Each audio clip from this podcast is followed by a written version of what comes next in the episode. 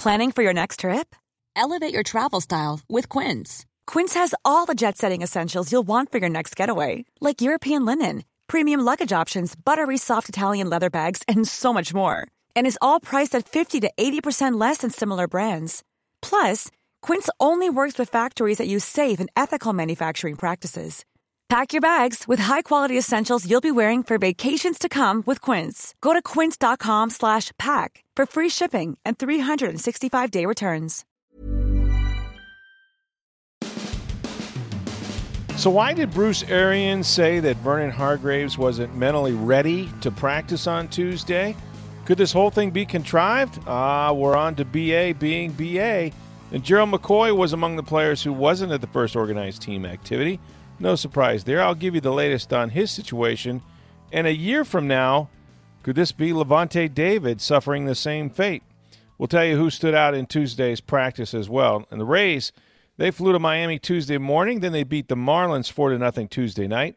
A much needed six shutout innings from Charlie Morton and three runs driven in by Avisail Garcia, who hit the longest home run for the Rays in StatCast history and the longest ever in Marlins Park. The Rays now 25 and 15. With the Yankees getting rained out again against Baltimore, they maintain their one game lead in the American League East. We've got that and USF signing for three football games against the University of Miami over the next several years on this edition of Sports Day Tampa Bay. I'm Rick Stroud of the Tampa Bay Times, along with producer Steve Versnick. Hey, are you ready for a magical day on the river with the manatees? Well, if so, seven days a week you can experience the wonder and magical charm with Captain Mike's Swimming with the Manatees in Crystal River. It's the ultimate family bonding experience. Now, I have done this, folks. You have to have it on your bucket list. Hey, the weather's warming up. This is the perfect time to go. Now, if you do go, ask about their $30 Manatee Bronze Tour and be sure to ask about free offer for their active law enforcement officers and U.S. military. Requires a purchase of two silver tickets at a regular price. After that, you're eligible for a free tour. Now, Captain Mike's is the number one customized manatee tour company at Kings Bay in Crystal River. It's absolutely pure paradise. Ask about their pontoon boat rentals, their kayak rentals, their bicycle rentals, and much more. Book online now at swimmingwiththemanatees.com or call 352 777 1796. All right, Steve. So I was out at Advent Healthcare Center, or One Buc Place, what it used to be called, for the Bucs. First day of OTAs on Tuesday. Those are organized team activities, full squad practices, essentially voluntary in nature, but uh, the phase three, if you will, of the off-season workout programs as we kind of wind down the off-season. They'll have about three or four weeks of these, and then we're all leading up to a mandatory mini camp uh, sometime in early June, June 4th, I believe, through the 6th. But, you know, it's another step. It's a big one. You got the rookies, of course, the guys that were just drafted, um, the unsigned player, you know, the undrafted players as well, a couple that has signed last week at the uh, rookie mini camp as tryout players. So 90 guys essentially now eligible on the roster for the Bucs. Not all of them were there, of course. We'll get into that with Gerald McCoy. We know JPP is going to be out for a spell, so he wasn't there as well. Did see DeMar Dotson. Saw some guys that weren't able to practice. You know, Justin Evans still not back. But one guy who we thought, would, for all the world, we would see at practice is Vernon Hargreaves. And Hargreaves was there, and he looked okay, but he was standing on the sidelines with, you know, no helmet and essentially watching as the Bucs uh, went about their business, uh, sort of splitting – the indoor facility and two. They had some of the younger players and, and the backups going one direction uh, from the 50 yard line, and then they, they essentially ran two practices at once with the starters going the other way. But the really weird thing was, you know, like where where was Vernon Hargreaves? Was he hurt? What was the situation? And so after the practice, it came up kind of casually that Bruce Arians was asked, you know, why wasn't Vernon Hargreaves working out? And he gave us this answer. You had to talk to Vernon. I mean, uh, he's got to get his mind right to practice. So it was really strange that he would say, you know, he wasn't mentally ready for practice and, and then told us to ask Vernon what that meant. But of course, Vernon, by that time, had already made it back into One Buc Place like most of his teammates. And we, he knew, Bruce knew, that we weren't going to really have access to him in terms of uh, media availability until, you know, next Tuesday. So we were going to be unable to ask him directly unless we were able to reach him on the phone, that sort of thing to this to this point, at least I have not I don't know anybody else that has actually talked to Vernon about this. But it was really strange that you know you would see the Bucs rookies essentially taking most of the first team reps in place of Hargreaves when a healthy Hargreaves was standing there. And so I did a little digging uh, about it, and you know, come to find out that you know I was asking around and said, "Hey, did he miss a meeting?" And he came back to me, "No, it, he did not miss a meeting. Was there some other disciplinary reason necessarily that precipitated this? Something he had done that he ran afoul of club rules or something like that?" Remember, this is voluntary, so Hargreaves didn't have to be there at all. And in fact, the word came back to me again that you know what? No, he didn't really. It's nothing like that. It's just it's just ba um, trying to trying to add a little bit of motivation, and that that seemed really odd to me because if you're Vernon Hargreaves, goodness gracious, what more motivation do you need? I mean, you didn't get to play at all last year. You got hurt in the first game, had a pretty good game against New Orleans, went out with a shoulder injury, missed the whole season. Prior to that, I think you played like 10 games the season before. You were sort of a bust as a rookie, gave up over a 1,000 yards receiving. And now, just a couple weeks ago, the Bucs decided to pick up your fifth year option, which is $9 million for 2020 and it's guaranteed only against injury, which is odd because you're a guy that's been injured the last two years. So that actually might sort of work in your favor. But if there's not enough motivation with a carrot of $9 million out there, for the first day of OTAs, I'm not sure what it would take. So, without talking to Vernon, I'm not really sure what Bruce Arians meant. He didn't want to expound on it, obviously. But then you do a little bit of digging, and you find out that this is just BA being BA. With the Arizona Cardinals, and I'm sure many of the other places he has been, he will sort of single out a player, and it could be a guy that's had a good game, like uh, Calais Campbell. There's a story about him having a three sack game one day, and then BA sort of telling the media aside um, that he thought he should have had five sacks, and that well, if it's just about sacks, then you know I guess he didn't do his job, and and he would, you know, sort of try to motivate guys using comments in the media, and then but then he would tell the player he was going to do it. He would go to the player and say, "Well, you're gonna you're gonna love the comment. You're gonna love reading what they write tomorrow." And the player would most many times not even know what he was talking about. Well, in this case, obviously Hargreaves knew he didn't practice and was told he wasn't going to practice. We don't know when that became that information went to him, but he was standing there, and so I, I think he probably showed up to work expecting to practice. Remember, again, this is voluntary. He didn't have to be there. He didn't have to be on the field. He didn't have to be anywhere near One Buc Place. But he showed up and was told to stand essentially on the sidelines and watch some other guys do his job. And so you know, it, it's it's real contrived. It's kind of weird, but we're starting to find out things uh, about how BA does stuff. Remember, he told us that you know his philosophy is sort of what Bear Bryant told him: coach him hard and then hug him up later. Well, we didn't see the hug up part. I'm sure that'll that'll transpire some way somewhere off off camera. But it, it was interesting to watch. We're learning more about Bruce Arians and sort of you know how he goes about his his motivation. Yeah, isn't this like where the guys, you know, you motivate the group by singling out one. Yes. And, yes. And, and, for instance, I, I know, you know, there's a lot of coaches and, and you hear quarterbacks especially talk about this where, you know, the quarterback makes a mistake and the coach screams at the coach, the quarterback coach. The, and, yeah, and that it, was a famous. You know who did that was Bill Walsh. Mm-hmm. Bill, I've talked to uh, Steve Mariucci about that because Mooch was the guy that, yep. that very often when he went to Green Bay with Mike Holmgren, mm-hmm. you would see you would see Holmgren just wearing Mariucci out, and Holmgren got it from Bill Walsh because it was Holmgren that was getting worn out because he didn't want to go to Montana and yell at him, or he would yell at the backup quarterback, and then that guy would have to, to bring the message. Yeah, I think they learned that from Paul Brown in Cincinnati. That, it goes all the way to Paul. That's exactly where mm-hmm. it goes. You know, and it, it's call out someone that you have a relationship with, you know you can call out that the other people mm-hmm. are going to get up, uh, upset or motivated by because they don't want to see that person screamed at or yelled at, singled out. Yeah. Whatever. It's, it's a motivational tactic. It's an that's, interesting one. And, and the curious part is how much is Vernon Hargreaves in on this, or did this just happen when he showed up today? Yeah, we don't know. And I, I, am anxious to talk to Vernon. Apparently, um, – you know there there is precedent for him letting guys know he's going to do it before he does it but how much advance notice they had whether he you know uh, for whatever reason he had to communicate to Vernon he wasn't going to practice that day but uh, but I don't know that Vernon was expecting to see a story in the paper about it. You know what I mean? Although obviously people could notice that he wasn't out there, um, and he had not been to that point a guy that has been injured. So it's it's odd that it would be Vernon. I mean, when you think about the number of players that they're expecting or need big years from, he would be near near the list. I mean, like I said, one they've gone ahead and you know picked up his fifth year option. I I don't know that Vernon's ever really been a player that wasn't on top of things. But if you started to list guys, and we uh, we had this question uh, on my Spectrum 360 appearance, um, you know, with Dave Wirth on Tuesday, but it was like, you know, who has more to prove to Bruce Arians? And I think, I think Jameis Winston's probably number one on that list. Although Arians is a big Winston guy, but this being the last year of his rookie contract, and the reason Arians is here is, you know, is to be the quarterback whisperer.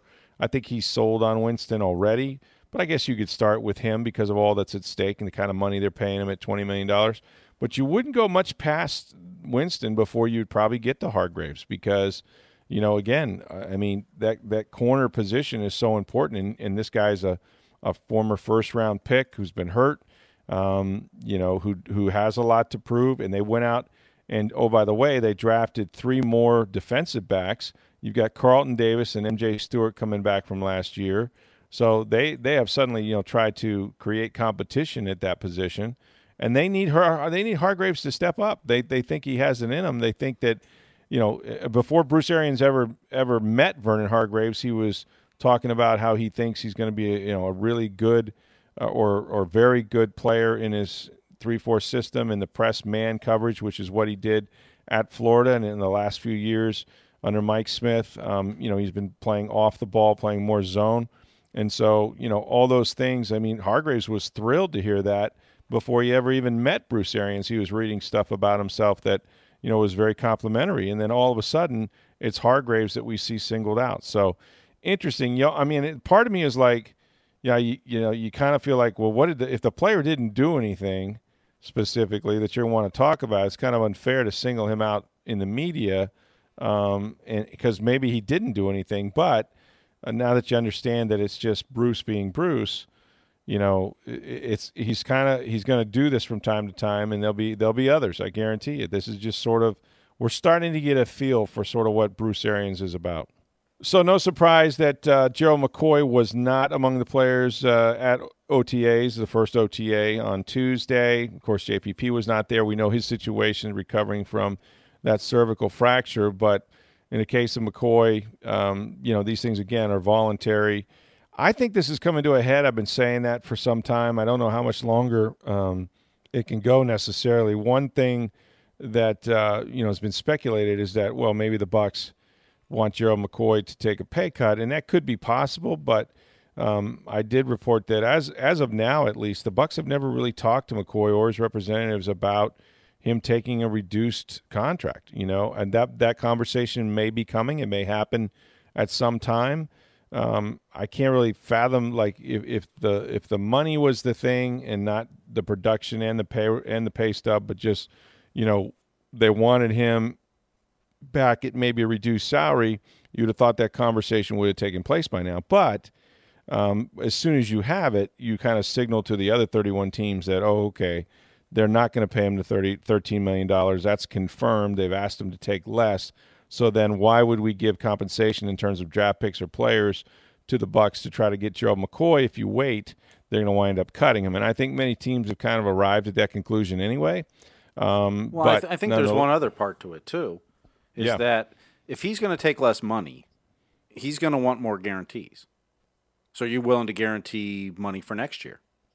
And I well, don't know if the Bucs too. are there. I mean, if I'm Gerald and I'm saying, okay, my contract's 13 million, it's not guaranteed. You can cut me and I can go play somewhere else. But if I'm mm-hmm. going to take a pay cut and go down to six or seven million or whatever, whatever the Bucs think is fair, then I mm-hmm. want next year guaranteed too. Right. And, and those and, talks. And I don't may, know if the Bucs happen. are willing to do that. And if you're not willing to do that, you're probably not going to engage in those talks.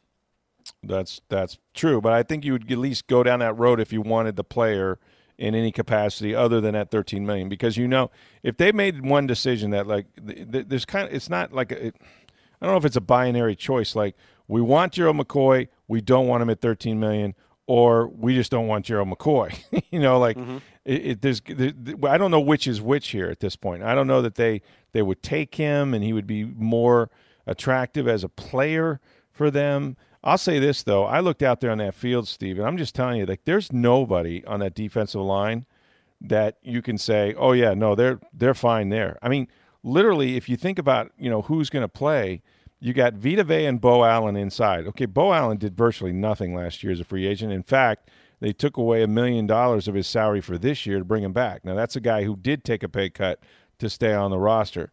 So with the first unit, you got Vita Vea and Beau Allen. Then you got Carl Nassib working as an outside linebacker. Never played the position before.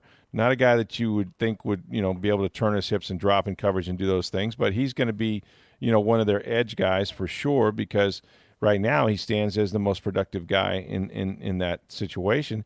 And then you're looking at guys like Noah Spence, who's trying to play for the first time in a three-four. Um, you know, Shaq Barrett that they signed as a undrafted free agent. You know, Will Gholston's going to figure in there somewhere. Um, and, and, and you just think like, okay, so that's your starting group or your sub package group. What happens if a couple of those guys get hurt? I mean, you are so, you know, paper thin. And, I know they, I know they drafted, you know, uh, Anthony uh, Anthony Nelson in, in, from Iowa, and, and they have some guys that they signed from, you know, tryouts and things like that. Um, however, you know, it, it is just a bunch of guys who who don't have very very long resumes uh, in the NFL. In fact, you know, most of these guys have not been with the Bucs more than a year, uh, or they're rookies or they're free agents. So you start up front, and and boy, it's a young group, and then you go to the back end and you go, wow, it's even a younger group. We still haven't seen Justin Evans practice. I mean, the guy got knocked out last year with a toe injury, came back for one game, then was back in the boot the next week and finished the season on IR. He's still not a guy that's that's able to do anything even in OTAs. Um, you know, and so you have a bunch of young safeties and and defensive backs. Like I said, the draft picks were were sort of the guys that were starting with the first group on Tuesday. It's just it's just really a really a thin bunch of guys. But one guy that uh, you know that that we do know, and he was solid, and we haven't seen him or talked to him really since all of this began was Lavonte David. And Lavonte David, you know, looked good um, as he always does he lined up against a, you know with a new LSU linebacker. Of course, he's his guy had been Kwon Alexander that went to the 49ers as a free agent, and now he's got Devin White, who isn't afraid to speak up. I mean, White was you know doing his thing as a Mike linebacker, communicating the defense, moving guys around. There was a lot of communication going on out there in practice, and I think you know Lavonte David was encouraged by that. But you think about David, who you know has been a really good to great player, really since he was drafted. What back in 2012 in the second round out of Nebraska. But the guy is now on his fourth head coach, his sixth defensive coordinator. Um, you know, has played with a, a million different guys, and you know, next year, like one year from now, and I wrote a column in the Tampa Bay Times about this um, Lavonte David is going to be essentially where Gerald McCoy is today. I mean, Lavonte David will be on the books for $10.75 million. He'll be 30 years old, and he'll be entering his ninth season with the Bucs. And that's almost exactly, with the exception of the money, but it's almost exactly what, you know, Gerald McCoy is right now. Uh, and none of that money will be guaranteed. He'll be out of his guarantee. There won't be any cap hit if, if the Bucs decide to part ways with Lavonte David. Um, and so you just kind of think about that. Now, David, David, you could argue has has not had you know much of a drop off in terms of his his production. Um, you know, because I think he had you know one year where he he went below 100 tackles about three years ago. The only thing that's been different is he's missed games. You know, he's missed five games in the last two years, which isn't a ton, but still, for a guy that you're counting on to play 16 every season, he's played hurt. He's played through some injuries. He probably could have missed a lot more games in these last two years. But I always say this: don't expect a guy who's you know starting to become injured to get healthier and more productive as he gets older. Uh, that's usually not the direction it goes, and that's sort of what they've been talking about with McCoy in terms of well, he's not as disruptive as he was four years ago. I sense that you know the Bucs and Todd Bowles and certainly Bruce Arians really value Lavonte David uh, more, of course, than they do Joe McCoy. But it's not a stretch to think that a year from now we're having this conversation about Lavonte David. So I asked him about not having Gerald McCoy with him, what he thought McCoy's future was with the team, and whether or not he thought that he could be in the same position a year from now. I mean, everybody around here love Gerald. We all know, you know, Gerald's a vet. You know, uh, I'm the, uh, upstairs, and Gerald been having constant communication, I'm sure, about you know why he's not here. You know, um, so you know, Gerald's a vet. Everybody know how Jerry, carries, carries himself. So you know, when he when he comes back, you know, he's gonna be full throttle. You know, Gerald, I don't only see him as a teammate, I see him as a friend, a brother, actually one of my best, closest, bestest friends. So, um, you know, I know he's capable of it, and he's gonna, he's gonna be okay. Do you think he'll be on this team this year? Are you sure? I mean, I, I, it's the business side of it and it's the personal side of it. Personally, I know he, he wants to be here and he's gonna work his tail off like he's playing this year. And then the business side of it, I don't know what's going on over there. Could you see yourself in this situation next year? I mean, your contract's not guaranteed after this season. I mean, at the way the Bucs are doing this, is that? I mean, at the end of the day, you're gonna control what you can control. And uh, for me, it's just going out there, you know, helping the young guys, you know, just getting getting accumulated to a new defense going out there having fun, man. You know, uh, I don't. I mean, I try to take it one day at a time, one step at a time. That's how you know. That's how I try to live. And uh, like I said, I'm coming in like a rookie all over again. So I'm just trying to go out there and contribute the best way I can. So we'll have availability to Bruce Arians and the players next Tuesday, really for the next uh, two Tuesdays, or let's see, yeah, I think it's the next two Tuesdays or three Tuesdays in a row. About every fourth off-season workout program, they they become available for us from a media standpoint. We'll be talking to the Bucs about that. In the meantime, uh, keep it at TampaBay.com. Lots of stories coming up uh, from you know the rookies and and some of the guys that have stood out out there. Uh, we'll have that uh, all weekend long for you, all week long for you, uh, as we um, kind of go through the Bucs off season here in the final phase now, phase three, before we get to the veteran mini camp in June, and this is all headed towards a little break there for about four or five weeks, and then it'll come back at the end of July, and we'll be in training camp mode, and we'll be ready to go. So not that far away as far as you know wrapping up one off season and then starting the 2019 regular season for the Bucs. Meanwhile, the Rays uh, did what they needed to do. You know, they had, I guess, Steve, what they had some weather uh, considerations and, and, and some mechanical problems with their airplane, their charter flight.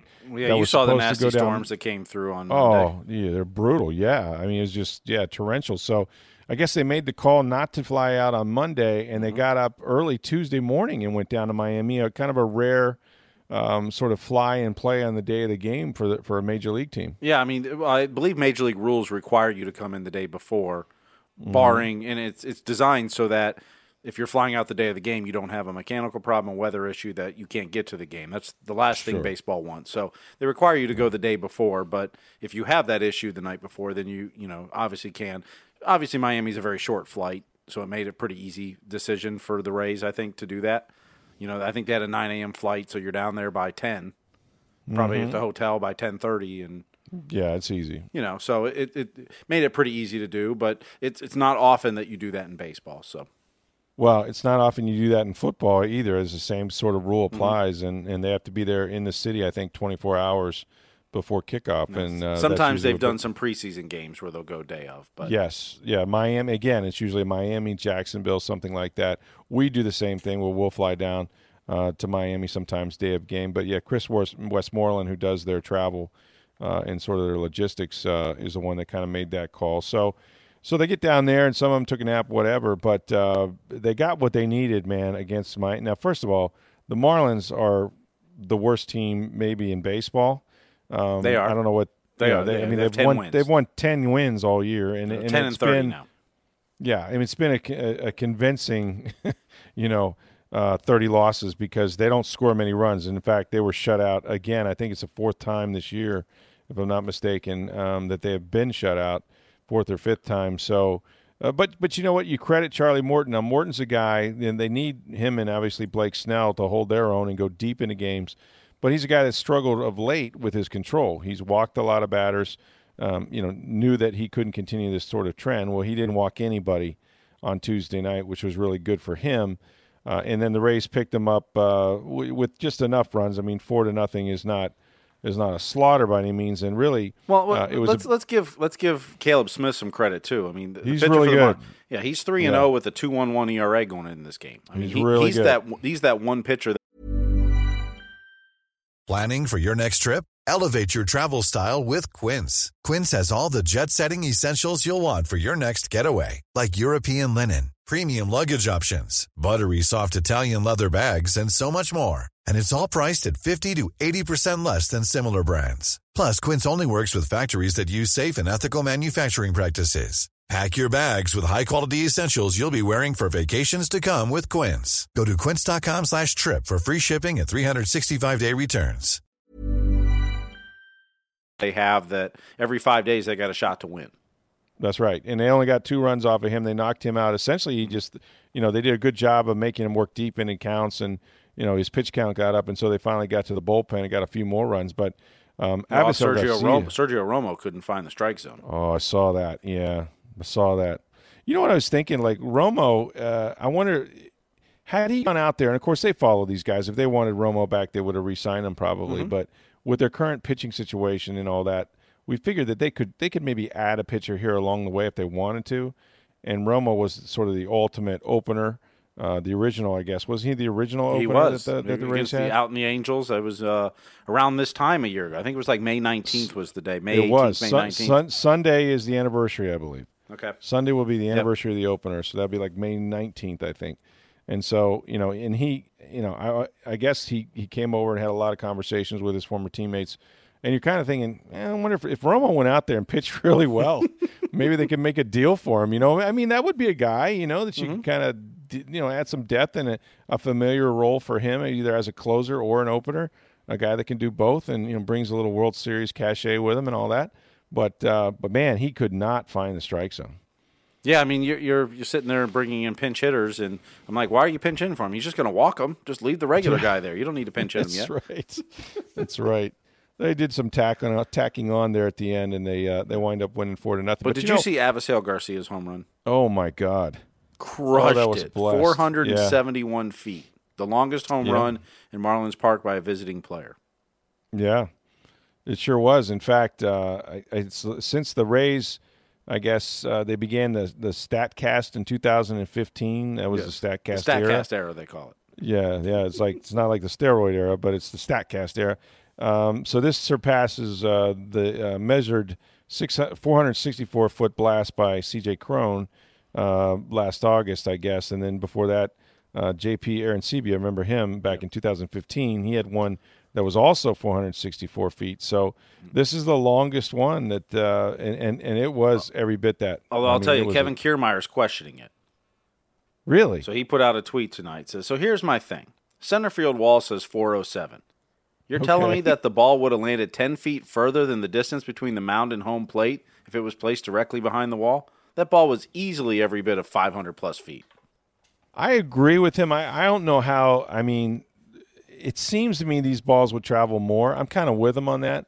I don't know how they do it. I don't know, I guess launch angle and different things, but there's obviously a barrier there that's that's prevents the ball from actually landing. You know what I mean? So how how far? How do you really know? But I guess that's that's why they call it Statcast. It's it's the high math that they've developed. Well, you know, they told me there'd be no math in this podcast, so. I know, and there shouldn't be because I, it's way way too early in the morning as we do this um, this evening. But um, it was it was well struck, as Joe Maddon would say, um, to central field, and uh, they needed it. And and you know it's good.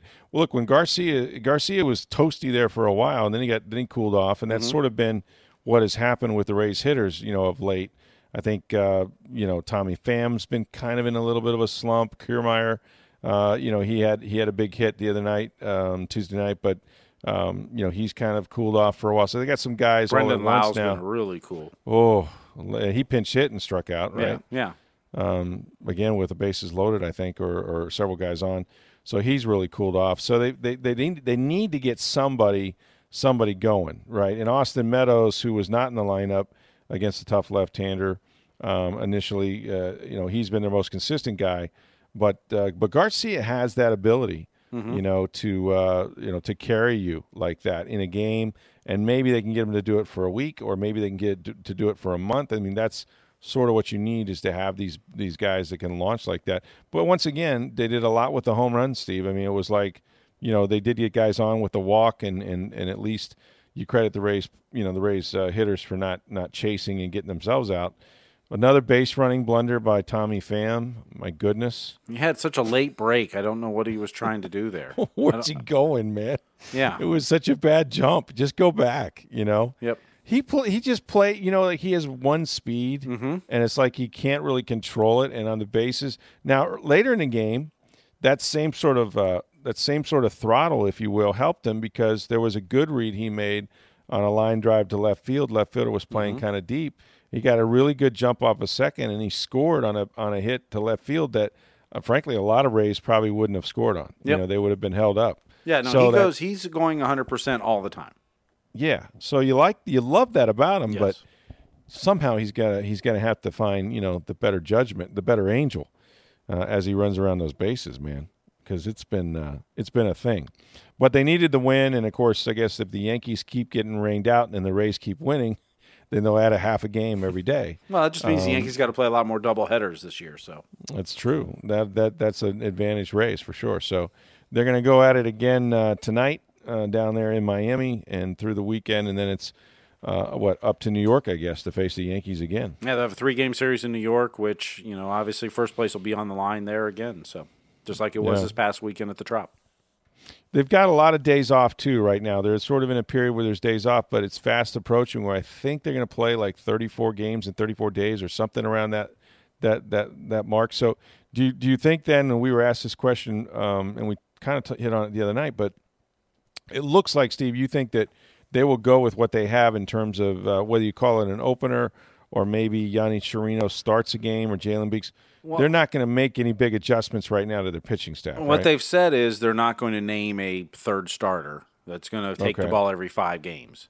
gotcha, Um, gotcha. They could do it with openers. Maybe they let Chirino start a game or two, but they're not making any. You know, they're not saying Yonny is now our third starter yeah, or okay. you know Jalen Beeks or you know bring Ryan up Ryan Yarbrough, Yarborough, if whoever. bring- yeah. You know, they're not saying that. They're, so now they're going to piecemeal, but with the off days, it allows you to kind of do that too, where Mm-hmm. you can skip some starts and things. Although they're they're not trying to pi pitch to like Charlie Morton too many innings, so they'll watch that too. So I think it's going to kind of be, you know, kind of the way they do it now. It's kind of you know we'll know tomorrow's starter tonight. Yeah, You know, we'll see Well- how the game goes and see what arms we got left, and then decide what we're doing.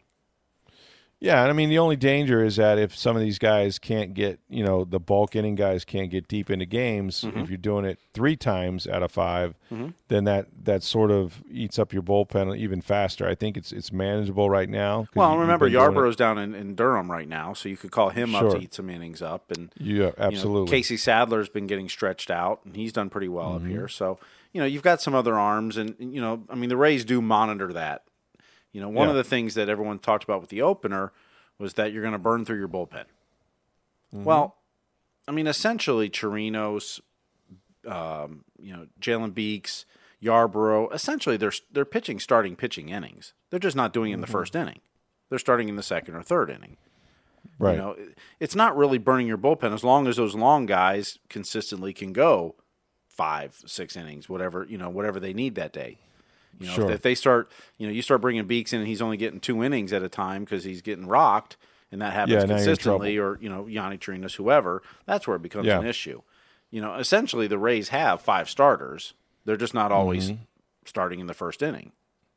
Sure. So I mean, if a guy goes, if a guy goes five or, or six in, well, let's say he goes five innings, whether he pitches the first five or innings two through two through seven, Yeah, or four through You- nine, you- it doesn't matter. or four th- four through nine, you're still using the same number of pitchers in Mm-hmm. that instance. You just need that bulk guy to truly, truly eat up some innings for you. Yeah, I mean, you're rethinking your staff where, okay, I've got five or six guys on my staff that can go long innings.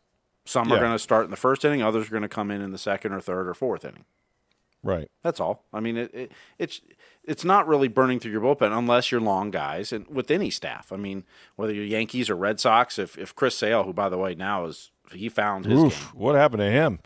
game. This last his last three starts, he's got 41 strikeouts in 21 innings. He had 17 Is the- tonight in seven innings. Is the velo back? Is he back Uh, to throwing 98? he- eight? he's, he's figured it out. Because wow. Yeah.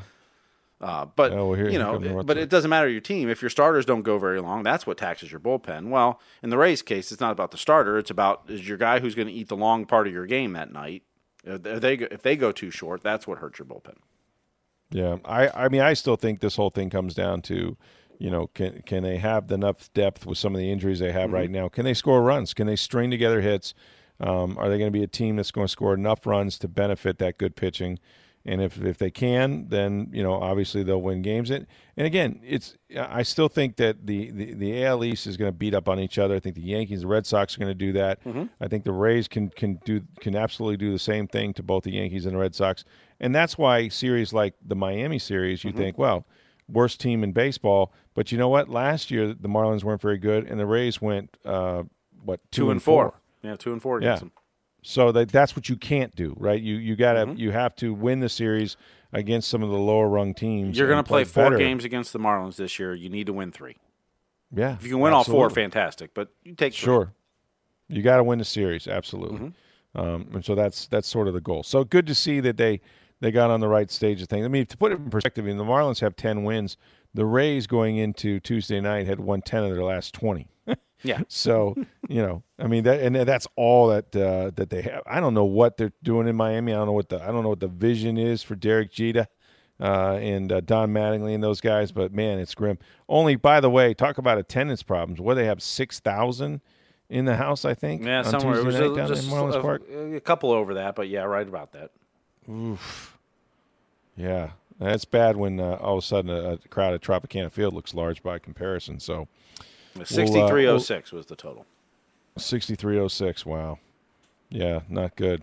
I got my theories on uh, Florida as a sports market, but that's that's for another day. So we'll follow the Rays as they continue their series uh, in in Miami. I wanted to uh, to mention one other thing um, uh, before we get out of here is uh, USF. You know they had been dropped uh, by the University of Texas. They had that um, I guess three game series, and now it's down to a one game series at Texas. Uh, sometime coming up in a few years. Getting a nice that. payday in there, one point nine Yeah, million. one guaranteed. point nine. I know that's not bad, folks. That's that's that's good whooping money. If That's you're the going to go down and largest take uh, largest USF payout ever, as far as you know them receiving for a road game. That's right. So if if you're going to take a whooping, you get paid for it. But um, well, I don't think that they'll be that scared of Texas. It'll be interesting if Charlie Strong is still on staff and goes back there. Um, the bigger point is that uh, they made a nice save by picking up uh, what what essentially is now a, a three game series with the Miami Hurricanes. Uh, two of those games down in Miami, one of them at USF. And why is that significant? Well, if you can if you combine that with the three games they have against Florida over the next uh, you know f- few years, I guess uh, what would it be like ten years? I think they're going to play six games um, against Miami and Florida in to- in total. And Yep. four, and during that period, they got 14 games against Power Five schools uh, altogether, including those six um, with Florida and Miami. So good good job by USF. You know this is sort of the thing you have to do now, especially if you want to attract uh, a Power Five conference to maybe one day potentially add you. But certainly if you want to get a, a, a top bowl game, because you you know schedule is such a big part of the the whole college football playoff system and all of that. And so um, I, I I don't you know Miami has been down. Like I think that brand is still strong, and they're five and one against USF all time. Um, but I still think that this is a this is a really good uh, situation for USF to, to get this series with Miami. Well, and if you're a USF fan too, it's look, you're playing. You know, everyone gets tired of playing Elon. Sure. I mean, you know, and, and you know, USF talks about their attendance and they want to improve their attendance at Raymond James Stadium. More good opponents, more better opponents, whether it's home or away, is going to draw more interest in your your team.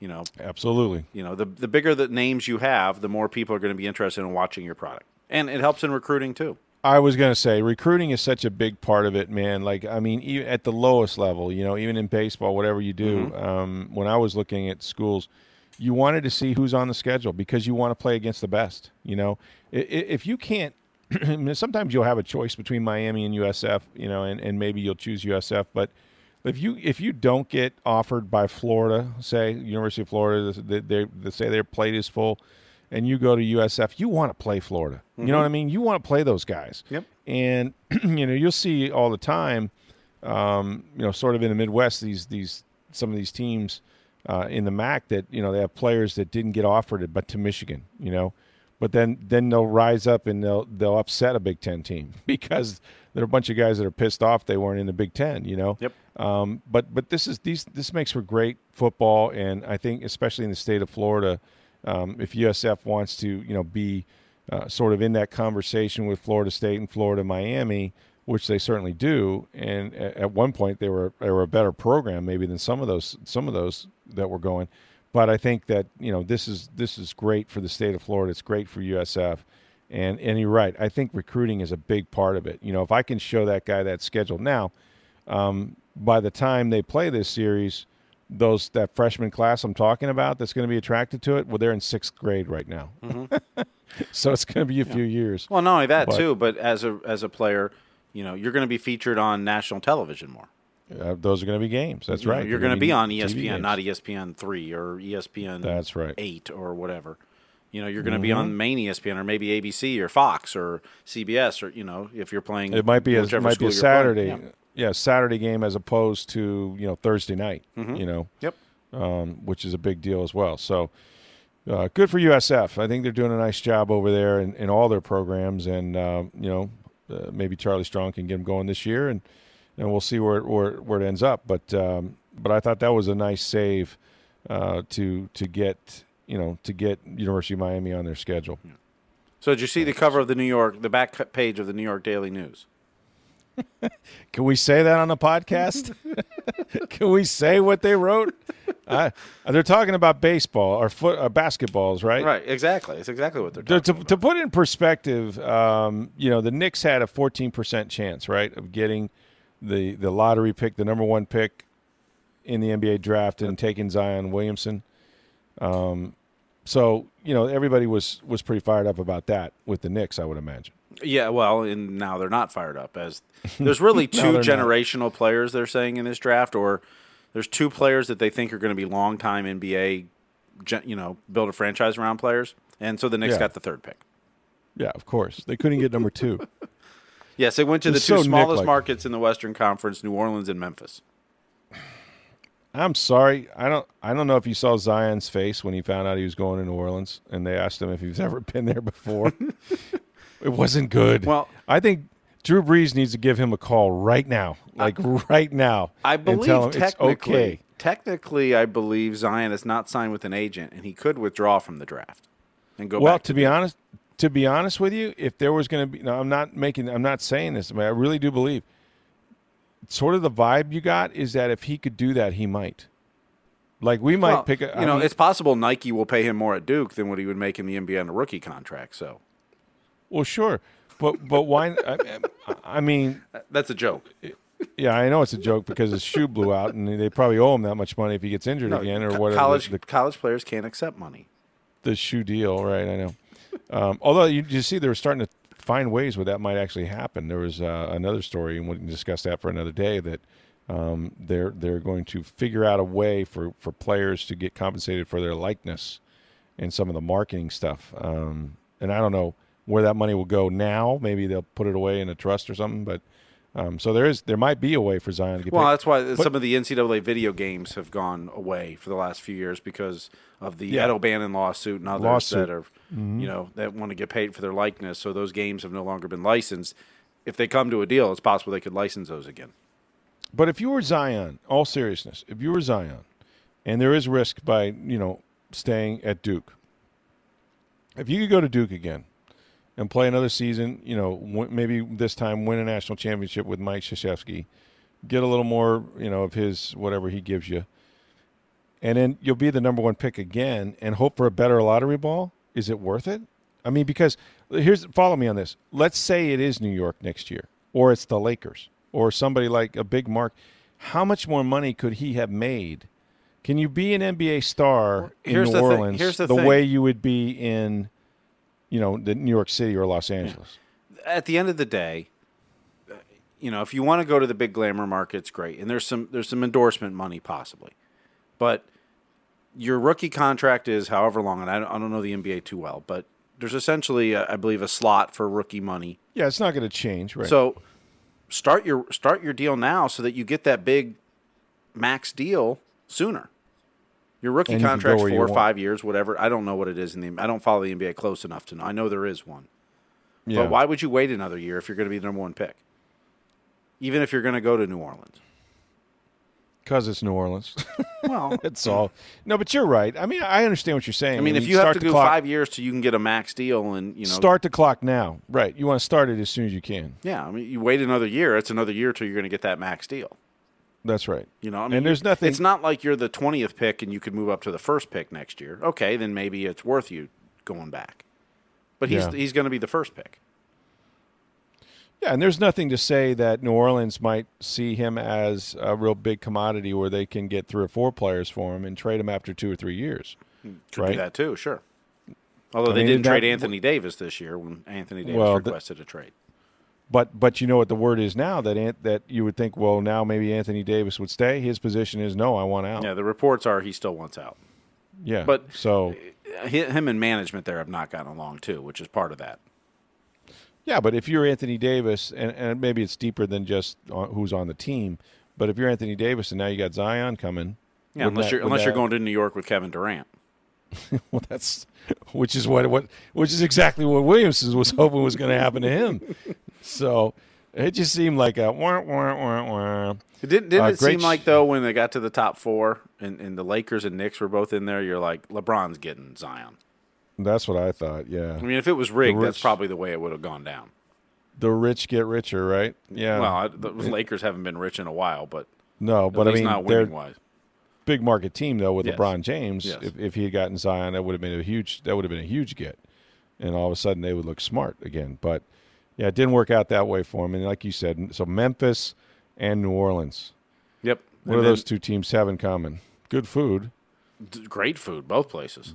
Beale Street or Bourbon Street. Yeah, I, I lived in Memphis for a couple of years. I love Memphis. I think it's a great I- town. that was hey man, that's where we that was our biggest closest big city at Arkansas State. It was Mm-hmm. 60 miles across the river, baby.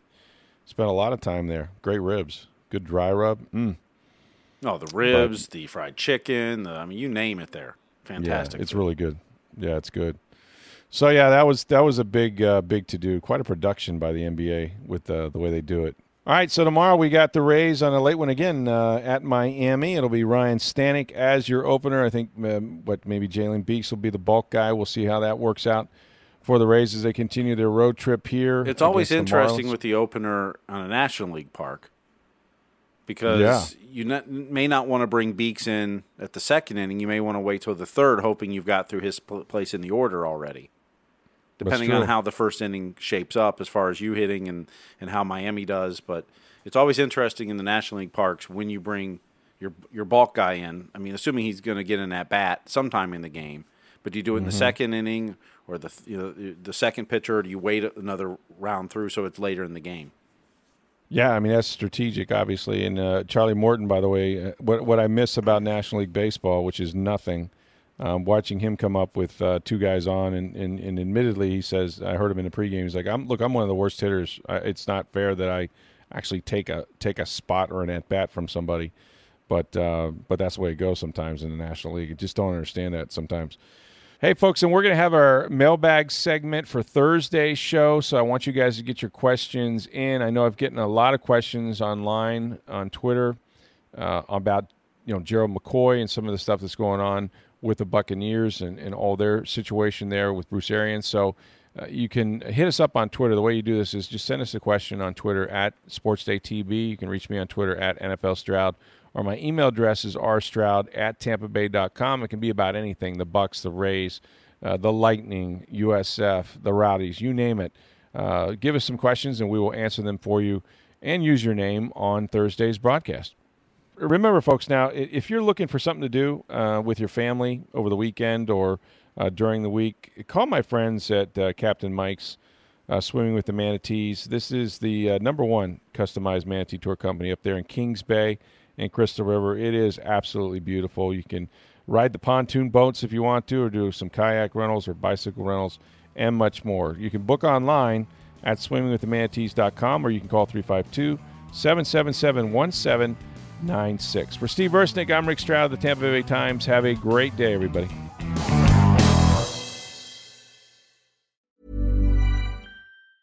Ever catch yourself eating the same flavorless dinner three days in a row? Dreaming of something better? Well, HelloFresh is your guilt free dream come true, baby. It's me, Keke Palmer. Let's wake up those taste buds with hot, juicy pecan crusted chicken or garlic butter shrimp scampi. Mm. Hello Fresh. Stop dreaming of all the delicious possibilities and dig in at HelloFresh.com. Let's get this dinner party started.